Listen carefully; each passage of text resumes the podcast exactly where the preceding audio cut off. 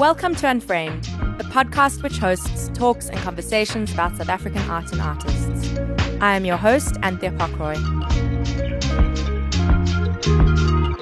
In today's episode, I chat with new media artist and independent curator Brooklyn J. Phakathi.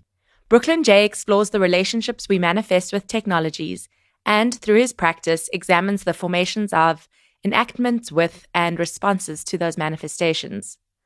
Working within the fields of mixed realities at Johannesburg's Tomorrow, his practice merges into the collaborative nature of contemporary art making centered around the use and inclusion of digital tools. Tomorrow, spelt T M R W, is a gallery space currently in Keyes Art Mile in Johannesburg, and also as the Mixed Reality Workshop is a multidisciplinary arts and technology space that engages with the creation, development, production, and dissemination of mixed reality art experience. Tomorrow currently has two virtual exhibitions on, which have emerged as a necessity during this COVID 19 pandemic and national lockdown. I will include both links on the episode webpage and in the show notes. Enjoy listening to my conversation with Brooklyn J. Phakathi.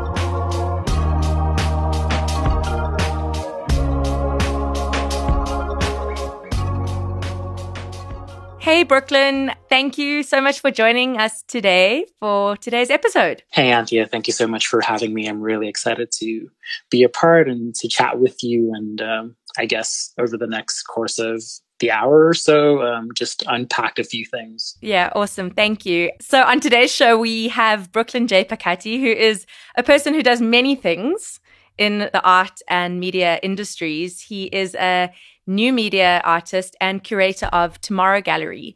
And um, I particularly invited you on the show at this moment because Tomorrow Gallery has two virtual exhibitions on the one in the gallery's capacity coexistence and the other in the, the virtual National Arts Festival called Refiguring Space.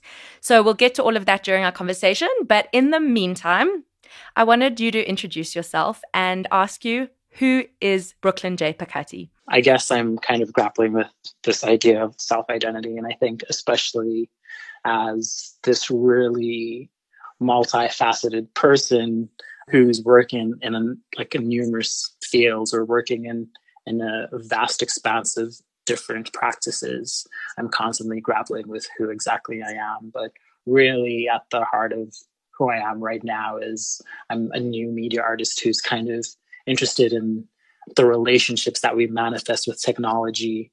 And I'm kind of practicing, at least within my work, both as an artist and as a curator, looking at how new media art and digital art can exist both on and offline. But I'm particularly interested in looking at how I can take online work and kind of then reposition it in the gallery space as an offline experience. Mm. So really, I'm this person who's kind of figuring out what the digital means and how to work with it and how to incorporate it, both in my kind of personal capacity as a new media artist, but also in my research and um, curatorial practice. Can you tell us a little bit more about Tomorrow Gallery? What is the pursuit of the gallery? And that it focuses on digital media specifically. Right. And tell us how you got involved with it as well. Cool. Um, so, Tomorrow, or the Mixed Reality Workshop, um, very interchangeable, but really it's a space that's kind of dedicated to art, predominantly digital art, new media art, um, mixed reality art, but in its many expanding forms it's a space that focuses on multidisciplinary arts and technology. It's a space that engages with the creation and the development and the production and the dissemination of mixed reality art or mixed reality experiences. And really, we're at this. Um, I hate to say it, but really, we're at the intersection of creative technology and visual arts in the sense that we're hoping to make creative technology more accessible to art audiences, but also to art practitioners. So we have really an open door policy where artists and curators and makers can engage with us and um, explore new ideas within their own practices through the use of technology. But also, we want to introduce these various forms of technology to audiences that generally sit on the periphery, on the fringe of um, traditional art making. So really, we're trying to, and also I think we're trying to position South Africa, Southern Africa, the global South as, as this kind of epicenter of makers and thinkers and, and, and doers who are working with technology. Yeah, so really that's that's really the birth and the history of tomorrow. Mm. And my kind of journey was really when we initially had set up the space with our friends from Eden Labs and um, formerly Anne Roberts, we were all just interested in our own personal experiences of technology and art making. And we had this common goal to create a space, a physical space where, as I said, audiences and artists can then engage and have access to making this work and viewing this work. I wanted to just ask you, you you mentioned the term mixed reality. Can you maybe yeah. elaborate on that? What does right. that mean to you? So really when you're working within the fields of MR or XR, which is mixed reality or extended realities, you're introducing some form of digital technology that extends itself into a new space or into a new configuration of what art could be, or at least what technology could be. And mixed reality is kind of the the how do I say the connection or the marriage between the digital and the kind of physical. So mixed reality is something like uh, HDMI, a, a, headset that you would then put on um, your face, and you can then engage with things that are happening in the real world. So there's always this kind of conversation between the physical body and the digital body. That's super interesting. Okay, I've actually never heard the term mixed reality. Obviously, I've only heard of virtual reality or augmented reality, and I imagine yeah, those so, are part of that. Yes, so essentially those components then sit in this overarching idea of mixed reality. Mm. So then mixed reality then composes things like virtual reality or um, augmented reality, or rather extended realities, XR, then composes these ideas of VR and AR, and the whole list um, then continues. Yeah. I mean, you've worked with a lot of really prestigious artists and art spaces, such as the Center for the Less Good Idea what is your experience of, and, and some artists like uh, Mary Sibande? you can help me think of more, but what is your experience of translating these artists' practices into digital spaces? How has that been? Um, I think it's been, if anything, for me personally, at the end of the day, it's been really fulfilling. Really, I know that's not like uh, really it's a personal experience but honestly it's been a fulfilling experience. Um, but when it comes to them and them making work i think it's also been really gratifying because it's a way in which and i say this all the time when i speak about tomorrow gallery is that we're just interested in how we can extend and expand the artist practice and really that's what we're there to do to help the artist or to not even help just to play and to to have fun with the artist in making work that sits within side of their kind of being but there never was really the tools to create this work in the physical. So when you're working with virtual reality you're essentially working with infinite space to some degree and the beautiful thing about that is then you can then ideate in ways in which work can be as expansive or as subtractive as it as you imagine it to be. There are no limitations other than the size of what your idea might be. Yeah. If that makes sense. Or the so, skills of the programmer. Yeah, exactly. or the skills of the programmer, or even I guess to some degree the size of the actual end product, but mm. really things can be worked around. But going back to kind of the experiences that I've had just from this kind of satisfaction and kind of gratification of working with the artists is that you're seeing the artists then switch on into a new kind of dimension of what their own practice might be. It's like them unlocking something inside of themselves that they've always held on to, but just couldn't kind of bring to the fore. And having that experience when you're speaking to someone like Mary Sibande and she says that she's never dreamt about her work until she put on a VR headset. Or you're wow. speaking to someone like Io Makandal who's just like, I have been thinking about my practice like this for the last five to 10 years. And I never knew that I could do this and this is what I wanted it to be. Yeah. And, and seeing her cry tears because she had a breakthrough or working with someone like the center or rather like an institution like the center for the less good idea.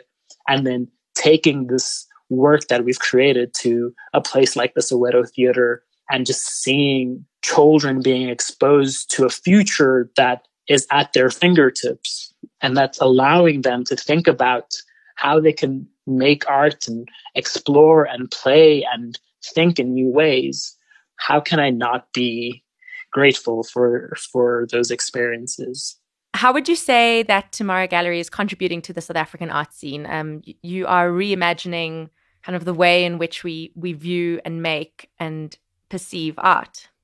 I think the way in which we're contributing, and once again, I say this quite regularly when I speak about tomorrow and when I speak about our position in Southern Africa, is that a lot of what I'm saying is a very singular perspective. And this comes from my own personal kind of experiences with working with artists, working with other institutions, is that we're hoping, and the word access is such an important one, especially I know we'll speak about it later, but especially with this new exhibition that's an online exhibition that can be experienced from your desktop or your mobile phone is that we're always wanting to create access.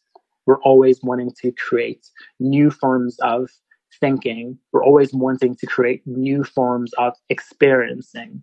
When I when I think about the kind of contribution or impact or whatever it might be that we're doing for art, new media arts, digital art within Southern Africa. It's thinking about this time when there was a group of other artists from around Africa who had never necessarily engaged with tools like VR or AR. And an artist from Kenya said to me that I didn't know this could be art.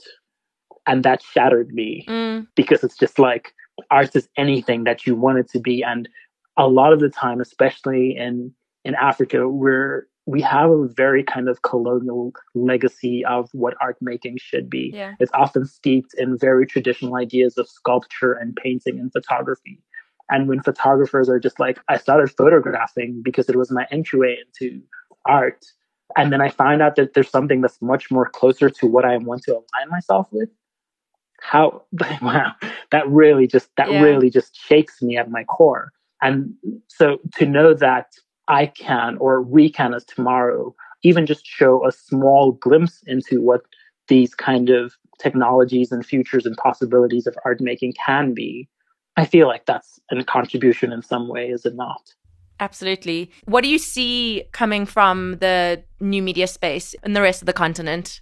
I think it's exciting. I think it's it's super exciting because even outside of just new media art, I'm just thinking about the ways in which the continent is engaging with new media, or the ways in which the continent is engaging with media at all, and the ways in which they're kind of extrapolating their own form of agency from what the media tools can do for them and what, what it could mean for them. It's just so exciting. Like, I'm seeing production houses, I'm seeing photographers, I'm seeing 3D artists who are reimagining what the African continent can be through these tools and these technologies. So whenever something new happens in the space, I'm more than excited and I, I just want to welcome it with open arms. And if anything, I want to be able to showcase that work at tomorrow mm. and invite those forms of work in our space because that's what our space is for for what people are doing and what they're making across the continent um, it's super exciting. Yeah, I am going to talk about your these virtual exhibitions and audience engagement and stuff. But let's say pre-lockdown, pre-COVID, how are you finding your audiences engaging with this solely digital art gallery? Is there a move in the way that people are engaging and understanding the medium? Um, I think it's really it's a really tricky one because once again, there isn't necessarily many spaces like this, or at least permanent spaces. There are mm. many spaces that exist for a few weeks for a festival, for an experience, but there isn't a permanent space quite like ours. With that comes definitely challenges, um, especially because we're not an institution that represents any artists. Mm. We're constantly just trying to make new work, or we're constantly just trying to show work that fits in line with what we're hoping to share. So that is tricky in how do we engage with a very kind of fluid curatorial schedule for the year. Every single experience that we put together is new for all of us. There's nothing that we can like replicate at any mm. given point. It's not just like, oh yeah, we don't have an exhibition right now. Let's just pull together a roster of artists and put on a group show. Yeah. It doesn't work that way.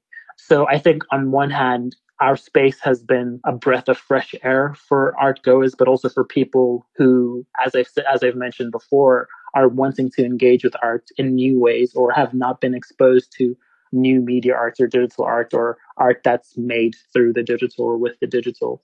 But on the other hand, there are challenges because we're not as familiar. There is this idea of familiarity that audiences are more akin to. Mm. Do you think it's generational? Yes, but no. yes and no. I'm going to say no because there are, shout out to my senior citizens, but there are a group of people who make it a regular kind of appointment to come to the gallery space when there's a new show.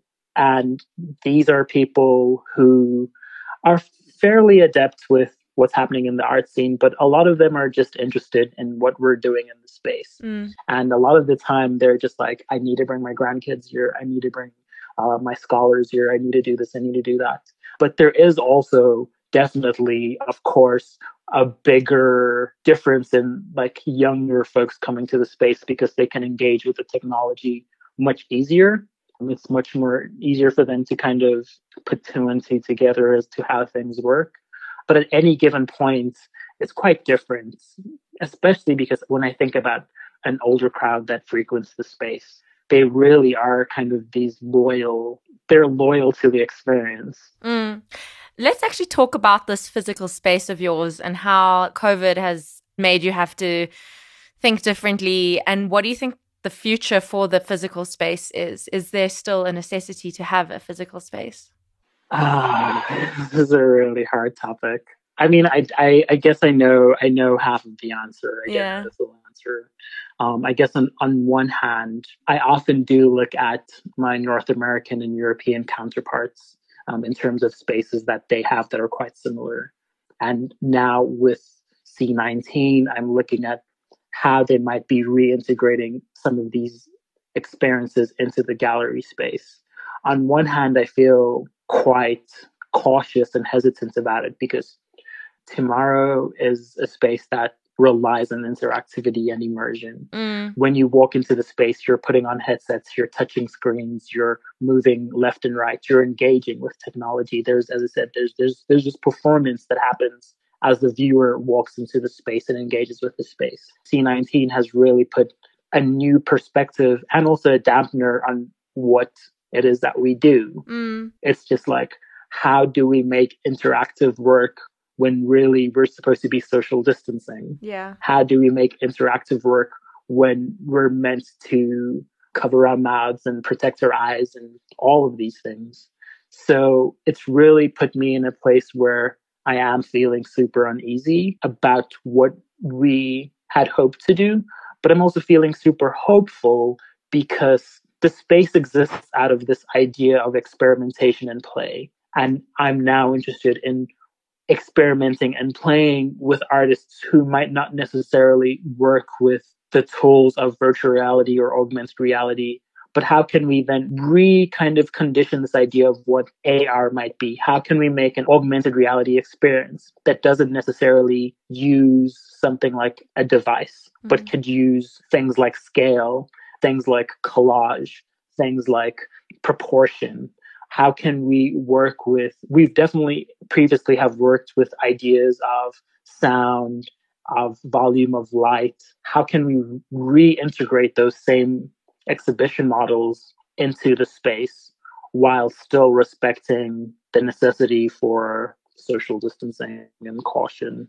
That leads us nicely to talk about these two exhibitions that you've put together, curated, designed i don't know what's yeah. the word you know when you're making a digital All virtual exhibition and so so tell me how that experience was putting those two shows on and i'd love to know also a little bit of the technical side like how do you create a virtual yeah. exhibition and then yeah. also conceptually what was your process there um, i think the first one rather with coexistence there is an exhibition essay um, that i'm putting out um, regarding the exhibition of coexistence and I was kind of really sitting on the sidelines and looking at this kind of very comical adoption to the internet by commercial institutions where it's just like, oh no, the gallery needs to close. Have you guys ever heard of this thing that's called the internet? And it's just like, are you serious? like, are you are you are you serious? Like, what you, what do you mean? Like we've been here, and especially when you look at digital artists, um, this community of digital artists who've lived on the internet their whole time. Even just thinking about when people ask, like, is digital art still alive? Is it still a thing? Like, what what does that mean? what, what? So really, coexistence was just like we even purposefully chose not to put a show out as we went into um, lockdown and global quarantine, just because it felt like there was misconceived urgency by a lot of institutions to just be online. Once again, in my in my personal capacity as someone who works with digital health, um, internet safety, etc., I felt that we were quite saturated at the time by content, by Zoom calls, by IG lives, that it would be irresponsible of tomorrow who works at the intersection of the digital to then overload viewers with another digital experience at the time. Mm. So we purposely chose to wait. Really, it was two months that we waited um, until we put the show together. But as I was saying, the show was really about this idea of the physical and the virtual coexisting. The fact that it was also kind of a critique to the global adoption of like the internet as an art first space. It was just like cool having an exhibition as a bunch of pictures as a gallery on Facebook is not an exhibition. Mm. That's just a portfolio. Like that's just a collection of images. So really it was just like us critiquing but also responding to what was happening online and showing these alternative modes of making an exhibition experience. Then with the Virtual National Arts Festival, it was really quite similar. Of course, the curatorial premise was different, but it was about how can we have an experience that contributes to the Virtual National Arts Festival that exists virtually, especially because that's what we are. We say that's who we are, rather. Technically, however, it was really challenging. Yeah. Um, so, with something like the Virtual National Arts Festival, we employed the use of Mozilla Hubs, which is an open source community building platform where anyone can contribute to the greater kind of foundations of what web VR is. So, web VR is virtual reality that's experienced via the web. And we then, or rather, I then worked with Mozilla Hubs to interpret a specific gallery exhibition that exists virtually that when you interact and engage with it, it brings together or merges something that's really familiar, like the physical gallery space, to something that's imagined. And seeing artists work in a space that they potentially would not have been both virtually and physically. Yeah. Seeing like work like sound and video interact together was something that was very kind of well thought through um, to tell this idea of how can works exist within the virtual space and then looking at the refiguring space exhibition how do they occupy space mm-hmm. not just as objects but also as messages particularly when you're looking at president honey's work and looking at the black body we're looking at what's happening across the world with black lives matters and everything in, in that regard is just like now is a really important time for black voices and that I, am not sure if anyone really picks up but it's a fully black exhibition where yeah. black artists are occupying space both with their own bodies but also through their voices and through their works and a lot of them are occupying digital space like Instagram feeds and Twitter feeds. And I'm just like, how then do we then take that work and put it into the gallery? Mm-hmm. Just a quick technical question: Does that space exist, or is it a completely imagined? Oh no, because it's, all... it's so it's so beautiful. They're all imagined. Oh my god, they're all imagined. It would be so amazing to have a space like that, like both of them. I mean, I'm specifically yeah, thinking so... of the VNAF show, Refiguring Space. Like, is, is that yeah, the one? it's imagined. The thing is, there was a point where I was just like, it would be cool to recreate the Tomorrow Gallery space, but also why would I? like, yeah, like the you can make the anything. your you limit. can literally exactly. You can make literally anything. I mean, the limitlessness of it is almost a bit overwhelming. Like, where do you begin? Like, how do you even begin to start imagining the kind of space that the exhibition can occupy? Exactly. And I think if you notice in the coexistence statement, I, I did mention like take your time, like come back to this at any given point, like spend two minutes and leave and then come back and spend 20 minutes and like go up to the walls and look at like the details. Um, look at like the frames uh, around the works, um, listen to the audio, leave, and then come back. Like really take it in because it is this form of imagination and play. And I think when you start experimenting with your imagination, really anything is possible, as cliched and uh, cheesy as that might sound. And I think also because it's so limitless, it does make it quite overwhelming for me as the creator and the curator to imagine where do I start. Yeah. So trust me, there was lots of like uh, drafts and edits. So we just mentioned a little bit about the possibilities of kind of imagining the work to exist in any kind of space. Can you maybe speak a bit more about other possibilities as well as the limitations of creating an experience like this? So, really, when it comes to possibilities, I think it's a case of whatever you can imagine, you can create. So a lot of, kind of the initial spatial timing was me just drawing different configurations of what I would want the user to walk through.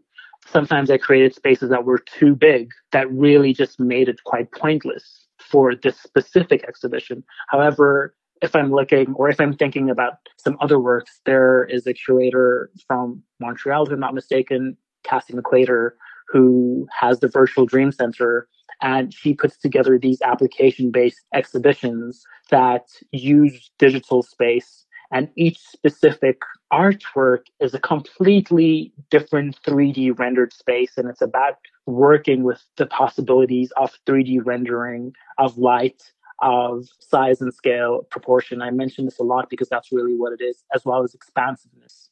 The challenges, however, are that when you're creating spaces like this, size is a big thing, of course.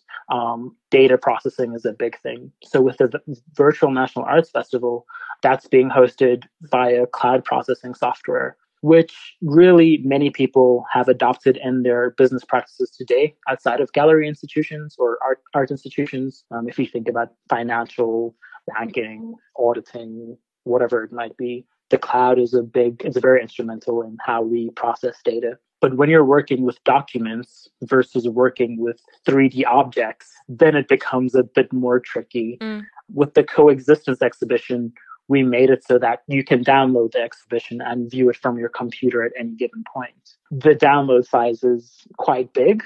I mean, it's relative to the same size that you would a really small game, that you install on your computer because that's really what it is. It's about the gamification and the codification of the virtual world. So on that hand, if you were to experience the exhibition and you were needing to download the exhibition, but you don't have the bandwidth or the capacity to download a file that's 1.5 gigabytes, it can be a challenge. It can be kind of a yeah, a barrier to entry. Or with once again with like the cloud processing, I need to kind of imagine how many people might engage with the work and then have instances that then respond to that. So if VNAF is having 10,000 people per day, I need to make sure that the cloud processing can handle that. Mm. Do you know what I mean? So yeah. those are some of the challenges. Yeah. But really, I try my best to kind of mitigate them. Mm. That's why offering both a desktop experience that can be viewed via your browser, but also offering you an application experience that once you've downloaded, you don't ever need to go onto the internet again and, and engage with it. You mentioned access and issues of access to data and But there's also an element of digital literacy that is needed, which is also, you know, an issue in our country, on the continent. And I consider myself a fairly digitally literate person, but I it took me quite a while to figure out how to navigate the refiguring space exhibition because it was a bit different to the coexistence exhibition, like the interface and the movement, I think. Yeah. And it took me quite a while to like realize, and then I had to go to the question mark at the bottom, you know. So there is really uh, this kind of question of digital literacy. Interesting. I'm gonna say, like honestly, so if you look at the first one, there is kind of directions as to how it works um, with the VNAF, it's really just up, down, left, right, and you're. oh, I was using I was using W A S it's W A S D. You can use either. I think I have a tendency to ignore pop-ups because it's like yeah. you know we have this like pop-up overload, and whenever there's yeah. a pop-up window, I think I just close it immediately because it's just like an instinct. Yeah. And I think that's what happened. I think when I first entered, there was a pop-up, and I closed it, expecting that I would just know how to do it, but I didn't. Right but you're not the first. You're definitely not the first to have um, had challenges with the VNAF one. This issue of digital literacy no. and being able to navigate digital space is a skill that needs to be learned and fostered. It is, and it is true. Like I, I think, as I said, it, it was really kind of purposeful that it wasn't as on the nose as the other one. So the other one off the bat it says up down left right do this do that to engage whereas this one really it was quite brief and it was just like explore. And I guess it was a form of experimentation because also like these are quite new experiences for tomorrow that we've created to see how people might adopt the technology and to what degree. So seeing some people who are just like, I went to the experience and I struggled to experience it versus others who came back and at the end of it never ever mentioned that they had challenges. Maybe they did, but we're just like, wow, that was really quite refreshing.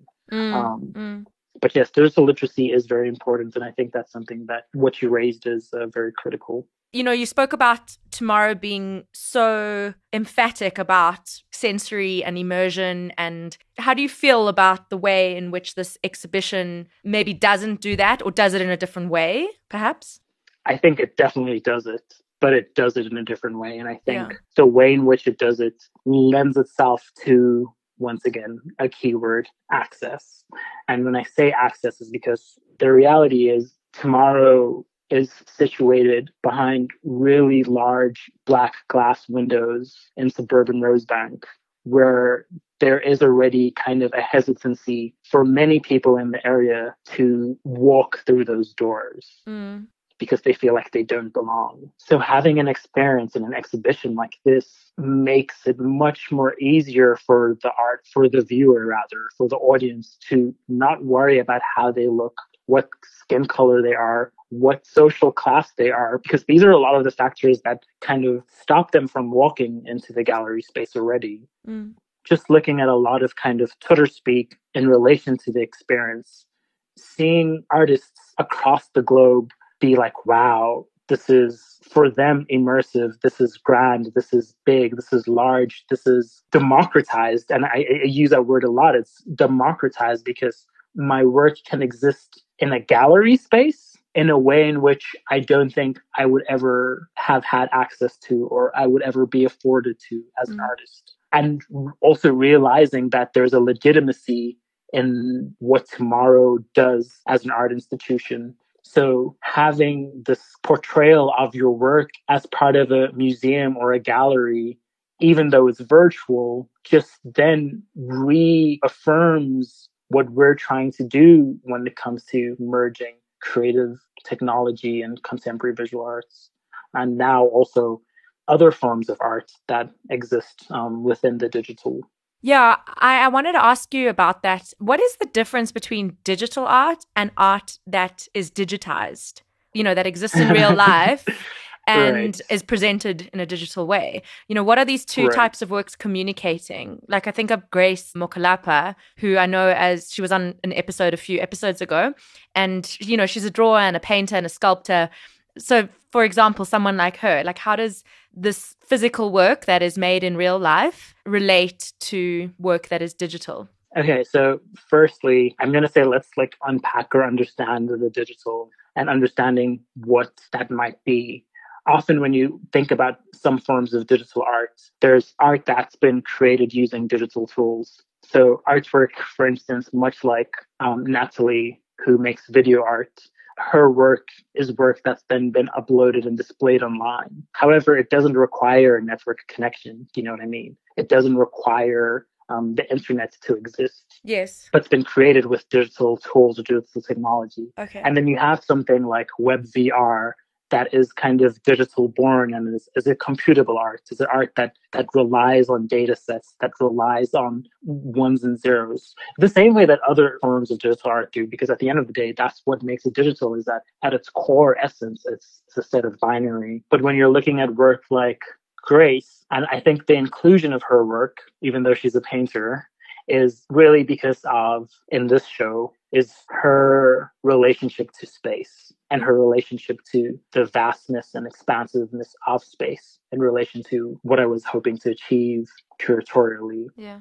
But then when you work with an artist like Niyi, who's from Nigeria, who makes 3D avatars, once again, that works been created with a digital tool, but doesn't necessarily have to live online. That could then live as a print in a gallery space, in a physical gallery space. So they are these two kind of converging um, ideas of what digital art might be. But the whole conversation about digital art, post internet art, uh, that's a conversation for another day. okay, well, if you think that this next question is maybe going too far into that, you can tell me. But, you know, you spoke in your very introduction about the relationship between presenting digital work both online and offline. There is an artist who's part of the coexistence, Daniel Milan, and he draws these beautiful figurative landscapes of bodies or of objects that exist um, synchronously together but what intrigued me about his practice that may not have been part of his practice was these video diaries that he was doing, that he was recording every day during kind of life during COVID 19. And I'm super intrigued by artists who are taking some form of ownership of the digital feeds, tools, platforms at their disposal to curate, to put together their own identities, and then using that as a form of representation, or rather, this contemporary manifestation of what it's like to be someone who's making art during the 21st century. Mm. And I want to engage with work that is using those platforms, using those channels, and show them offline or show them in the gallery space, even though they weren't necessarily meant as digital art. They employ the tools of the digital, they employ the platforms of the digital to make their work or to show their work or to showcase their work. I think it's it's so fun. It's challenging, but it's super fun to be like, how do I take something that really should be experienced through a screen and then put it into the gallery space? I think that leads nicely into your artistic practice. How do your interests as an artist contribute to your role as a curator, or vice versa? I guess my interests as an artist lie wholeheartedly in my own relationship, engagement, and history with the internet especially as a black body who doesn't necessarily relate to conventional ideas of culture and tradition. That's the truth many people harp at me about it because they're just like, uh, Brooklyn, you're too black for the white kids or you're too white for the black kids. And it's just like, I'm sorry, but I grew up on the internet and on the internet, like we were just living our lives as like avatars creating our own ecosystems. And from that, it's my own personal exploration navigating the internet that drives what I'm trying to do both at Tomorrow, but also curatorially and seeing how a lot of the tools that I had initially used have just been reshaped as new kind of renditions of what they were before. So if you're looking at something like MySpace that then moved itself into Tumblr, that then kind of has been more subtracted and now exists as something like Instagram or even Pinterest, and seeing how artists are adopting these forms of social networks, distributed networks. It's just, it's fascinating. yeah. It's fascinating. And every single step of that journey is a new form of future archival. Do you know what I mean? Like it's like how can we then with this current moment in time i'm interested in like how are we then going to present it in the future? Mm. because obviously a lot of it would be redundant but it was so impactful and so important. Like twitter i live on twitter every day. I love twitter because it's it's a cultural movement. Like things happen on twitter that shift governments. You know what i'm saying? Yeah yeah. Like, like conversations are happening that then like change legislature. It's crazy um, but as a visual person, does it feed your intellectual thinking as opposed to like a visual inspiration? Both. The thing is, it's both. Oh, okay. It's really both. It's really both because visually, once again, artists are just like, yo, I'm never going to get into the gallery space. But why do I need the gallery space when I have Twitter? Like, I can easily get 20,000 likes in a day versus sending how many so many kids are just sending emails to galleries trying to get their work in. And like you know it's hardly going to happen that, that that that happens. Whereas now personally as a digital curator or as a curator and even just thinking about other other institutions who are just like yo but have you seen this person make art? How they're using the internet to kind of spark dialogue and spark like new forms of art making and art presentation so it's definitely both a visual, there is this visual aspect that drives me, but then there's also this kind of messaging behind it, this discourse, this dialogue that's that that happens all the time. Mm. That I'm just like, wow, these kids are just like not even kids, like anyone, like everyone's just like, yo, this belongs to me. This is my product. This is my material, and I can then shape it or form it in whatever way I want to. Mm. I'm not on Twitter. Well, I am on Twitter, but I don't really. I don't go on. Like the only thing I do is if there's like been an accident or something, a road accident. But um, I think I must. I think I must follow you and then like look at people you're following because. I think it's yeah, so vast. It it's so vast yeah. that you're like, how do you know even where to begin? You know, who do you to who That's to follow and that's the thing. This is so interesting because like I'm not on Instagram. Like, I don't care about Instagram for shit. Like, Instagram is just a really, it's just so nice. Like, it's not real. Like, Twitter's the streets. Like, Twitter's like, yo, like, people are fighting on Twitter. People are bringing about change. Whereas just like that change then is kind of packaged into this uh, marketing material that exists on Instagram. Mm. So it's just like, ah, yeah, cool. That's a really nice picture of like a protest, but really the protest was initiated from like kind of engagement via Twitter. And if you think about like how so many people are getting canceled yeah. because of how fast and how reactive Twitter is. And of course, there are some forms of toxicity that that exist on Twitter. I'm not even gonna lie. Like being on Twitter you have to kind of be mentally prepared because mm. there's a lot of trauma that you're taking on every single time you're swiping through the feed. There's a lot of anger, there's a lot of bigotry, there's a lot of homophobia, but there's also a lot of acceptance, a lot of equality, a lot of just going through a feed and seeing like queer black bodies share a thread of how beautiful they are in a space where they can just thrive and and and platform each other and congratulate each other and commemorate and celebrate each other. And you don't have to be a part of a community, a physical community, to be a part of that. Yeah. And this is something that then drives what I'm doing curatorially. Yeah. I mean, you spoke earlier about digital health and internet safety.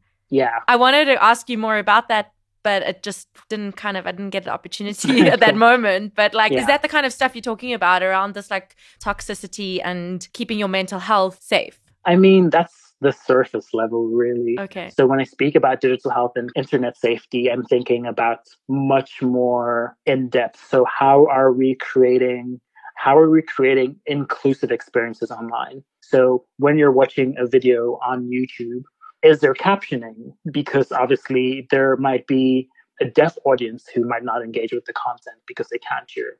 What are other forms of accessibility for those who are other bodied? What are other forms of safety? So, as much as people obviously do kind of harp up about like Zuckerberg and Jack Dorsey, Jack Dorsey is doing amazing things for Twitter by telling politicians that, like, yo, I'm going to block this.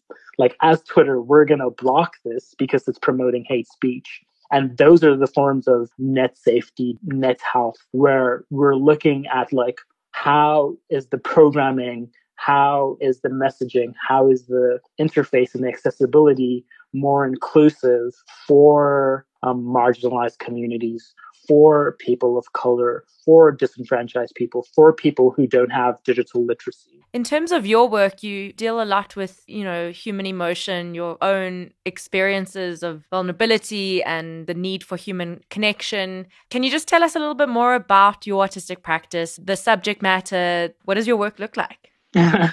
right. So currently my practice has been focused on my relationship with the internet and also relationships that exist online or through the internet. For the most part, still I'm interested in um, electronic communication technologies. So things like instant messaging, private messaging, and the aesthetic language of those platforms and how you can then form new kind of meanings with text, with emoticons, but those are kind of visual representations of a much broader um, relationship with our own internal feelings and emotions and experiences with each other that all then are brought about because of the internet or brought about because of the devices that we have.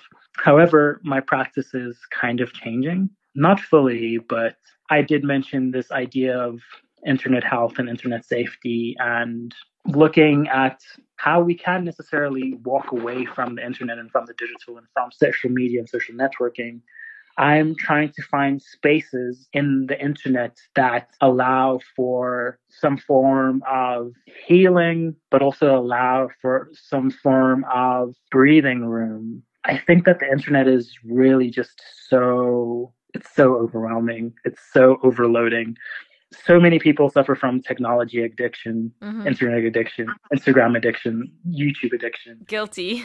yeah. Yeah. And I was definitely one of them. And through my own personal practice, uh, my own personal yogic practice, there were lots of things that I was attributing in that journey um, with my physical body that I had experienced because of the internet. So now my practice is looking at ways in which we can find ways to find space, find healing between the code, between the lines, while still existing, because we're never going to escape the internet. It's part of our bodies. Do you know what I mean? Like these are ex- external limbs that are part of us. So, how now do we create spaces of mindfulness, spaces of meditation and mediation, and spaces of healing online, both with the internet and for the internet? So, how has this COVID period and lockdown period influenced the way that you're working? Has it changed in any way? Oh my god, it's been the fucking worst. Forgive my language, but no, that's how that's I feel. No, that's totally cool. Like, it's just been a fucking shit show. Like another another thing that's been really hard for me is the fact that like so many people, creators, artists, makers, business people have taken this time to find themselves or to do things or to make things or to just do all the things. Be productive. Be productive. So it's been really hard for me. Even just putting out these shows has been incredibly hard for me. Not because necessarily of the pandemic. I want to say I live a very isolated life personally. I I have no problem being alone for hours, days, weeks, months on end. I, I have no problem with that. However, having the ability to go outside and go for a coffee when I want to, even though I've been indoors for like three months, and then not having that at all has just been incredibly difficult. Yeah. Um, also, just really the timing of C19 has been shit. like, there was a big kind of transitional phase for me, both in my career, in my practice, in my academic studies. So for this to have happened at the time that it did, to say that it put a spanner in the works is an understatement. Um, mm. It really just fucked me over. So yeah. it's been hard. But on the other hand, I've also it's also kind of taught me to think in ways that personally I had been wanting to do, but just never had the time or the capacity to and it's forced me to do that. I mean, it's completely understandable. I mean, we're going through such a crisis I also went through the whole like, oh, I'm going to do this, I'm going to do that, took out all my art materials, was going to make a series of drawings, haven't yeah. touched it at all. But yeah, I, I mean, I completely understand. It's It's been really hard to. It's been actually like debilitating. Yeah. And even just besides for creating, like, it's been debilitating in the sense that you're looking at all of these people who are making stuff and then you're kind of valuing your own existence and your own identity in relation to them. And i think when, when you spoke about digital health and like mental health and how the way in which we perceive other people to be living their lives and no, that's, that's it's so damaging to our mental health. And it's mostly not true. It's mostly a facade no, that's definitely a part of digital health. So if you even just think about like the way in which the timeline has been created in order for us to have this endless scroll loop, it's like I'm doing this now. Like I'm looking through these feeds and I'm looking at like these people who are making stuff and that adverse effect that it has on me mentally, it really kind of destroys my own idea of self-worth because I'm scrolling through this feed and I'm to some degree having this kind of comparative relationship with what I'm seeing online mm. that most likely is not a true reflection of what that person whose content I'm seeing is experiencing. And I know that to be the case for sure. How do you like reconcile this position of yours of being a digital artist or, or someone who's so deeply entrenched in internet culture with its negative and toxic impact as like a human? I think it comes from, yeah, the things that I do outside of the internet, firstly. So, as much as you can find me on Reddit and you can find me on Twitch and Discord and all of those things. I don't even know what half of those are. I know what Reddit is. Yeah, as much as you can find me on those platforms, I also have had to set very important boundaries and limitations for myself, whether that's removing certain applications off of my phone, whether that's setting time limits to the things that I engage with. So, yeah, you're only going to watch YouTube for 30 minutes a day and like nothing else. Do you know what I mean? So, as I was saying, as I was mentioning earlier about my practice being reshaped, I'm super interested in this idea of digital minimalism. And that's how I'm trying to center my practice, both from the way in which I make the work, but also the messaging behind the work both for myself as a form of like, yo, I'm dying online. I'm addicted. I'm struggling. I'm comparing. I'm thinking about why I can't be where those people are when really I'm spending my whole week watching them. Yeah. Um, and finding ways to like declutter my computer, declutter the content that I engage with, declutter and clean out. I watched an interview with you for Mozfest uh, in 2018, and they asked you a question which I'm going to steal. and I don't know if you remember the answer to it, but it was really, really cool. oh, shit. The question was What advice would you give for those who want to do what you do? Oh, snap. Um, so I guess the advice that I have for anyone who's really interested in doing a lot of the things that I'm doing is there is a big portion of exploration and just wanting to explore. And as I mentioned before, I live a life that's very kind of isolated, but I also live a, a life that's filled with observation. And I'm super intrigued by how people live and engage and interact with each other. That is something that's very kind of crucial to my practice. So I live my life every morning taking a sip of curiosity for what the world has to offer and what more particularly people have to offer and how they offer what they do online. So I spend most of my time just stalking people and looking at who they are and what they do and what they're about and what they're interested in and what makes them up, what makes up communities, what makes up um, factions, what makes up society. And I think that's the first point of entry into what I do. Then, from the central idea of exploration and observation, I then think about how I can then work with the things that I've observed and the things that I've explored and how I can then put them together as a body of work, as a critique or a response to what they're doing, as a collection of thoughts, of moments, of movements, of gestures. And in order to get to that place of making that happen, I often think about what are the tools that I need in order to make them. And then just working with those tools especially at Tomorrow, we're constantly interested in the tools that we offer to artists, but we're also super interested in how they break those tools apart and how they, they push them to its limits and how they take them and make them their own. Brooklyn, thank you so much. That was really, really interesting. And I'm going to post all the links to the exhibitions in the show notes and on my website and you know social media will link everyone to the exhibitions and everyone must go look at them and spend time and immerse yourself. Just get lost in this virtual space and um, i've really enjoyed our conversation. Thank you so much. Thank you so much for having me. It's been a really fun time of course I really enjoy conversing like this um, to some degree candidly because it also helps me think about the things that I'm saying and how I want to express them because I work really well with text, but when it comes to communicating like this, it's really tricky for me. So thank you so much for the opportunity to share. Um, thank you so much for the opportunity to engage with all of your listeners and audiences. And hopefully they'll be intrigued and entertained by the conversation that we had today. Cool. Keep well.